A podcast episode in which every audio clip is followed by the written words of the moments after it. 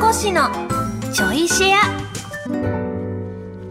皆さんどうも、小松美香子です。この番組は文化放送で毎週土曜日の26時30分からお送りしている小松美香子のサンデーシェアナイトの後、ちょいとだけおまけでお送りするポッドキャスト番組でございます。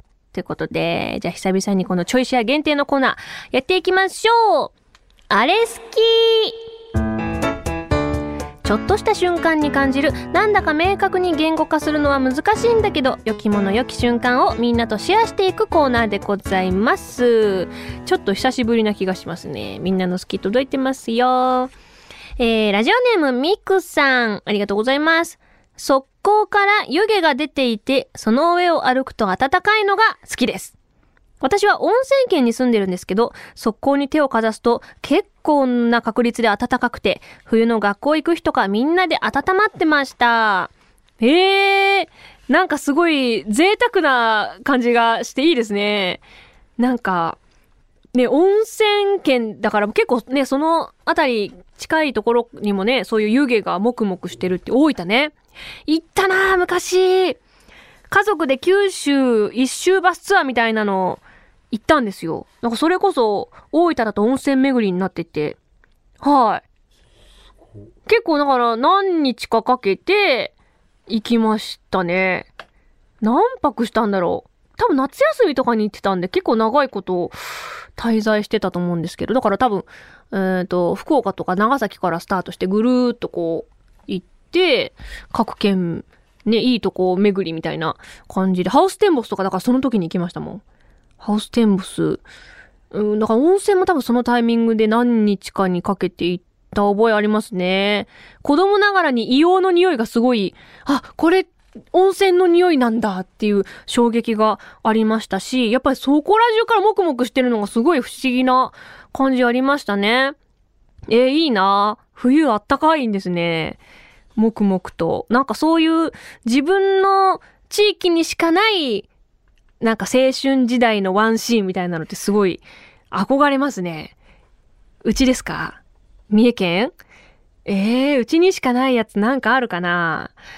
うちの学校で言えば山の上に立ってたんで、で、通学手段が、私はバスだったんですね。だけど大多数が電車か徒歩か自転車かって感じで、で、山の上なんで、ふもとからこう、駅があって、そっからみんな山登っていくんですよ。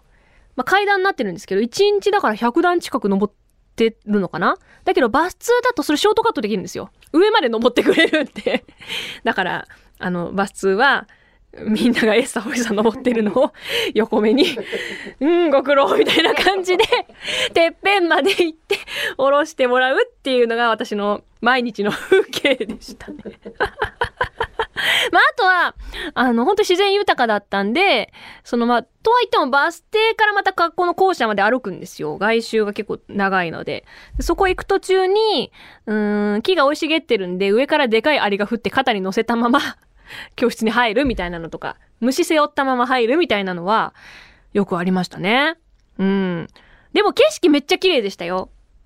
こう、山って言ってもその山々って感じじゃなくて、そこがちょっと高い、丘まで行かないですけど、っていう景色になってるんで、少し高いところから夕方とか夕日見下ろして、ああ、いい青春してるな、みたいなのとかね。ただ、プールがなかったので、それがちょっと、通常の中学高校とはまた異なるところかもしれないですね。で、転校してカルチャーショックだったのは、私の転校した先の高校は学校の屋上にプールがあったんですよ。都会のビルに囲まれて、このビル群の中にプールがあるみたいな衝撃ですか。だから山の中にいたのとまたね、ビルの中にいるので、カルチャーショックでしたね。学校はどっちも転校する前も後も弁当でした。だけど、うち、地元の方は中高一貫校があったんですけど、それとは別に3年生っていう高校だけの場所もあったんですよ。私は中高一貫の6年生の方に通ってたんですけど、学食が3年生の方はあるんですよ。6年生の方はなくて、だから、ちょっと離れてるんですね、それで。距離が。だからお昼わざわざ学食どうしても食べたくて、ダッシュで学食3年生の方に駆け込むやついました。それは言っても OK なんですよ。ただし戻ってこいよっていう。で、意外に、どんぐらいだったかな、もう中学の時の記憶だから距離感あれですけど、走って3分とかかな。まあでもそんぐらいなんですよ。だからちょっと時間かかるんで、走って行って、まあ教室から考えたら5分はかかりますよね。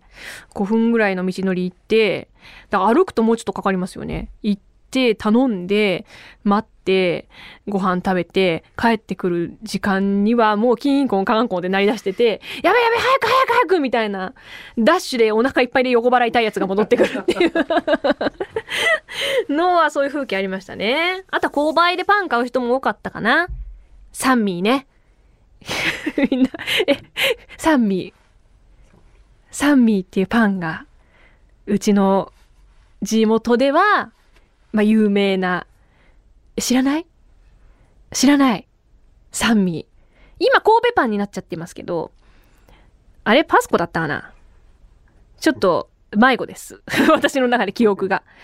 でもたまに復刻版で売ってたりするんですよ。この間もたまたま家の近所で見かけて買ったんですけど、あれが青春の味なんですよね。みんなお弁当じゃ足んなくって購買でパン買い足して、もりもり食べてっていう。ただ、確かコンビニで寄って買い食いとかがダメだったんですよ。ダメだったんですけど、私はバスで自分の家の最寄りまで送ってもらえるわけじゃないですか。まあ、先生いないじゃないですか。ミニストップあったんですよね。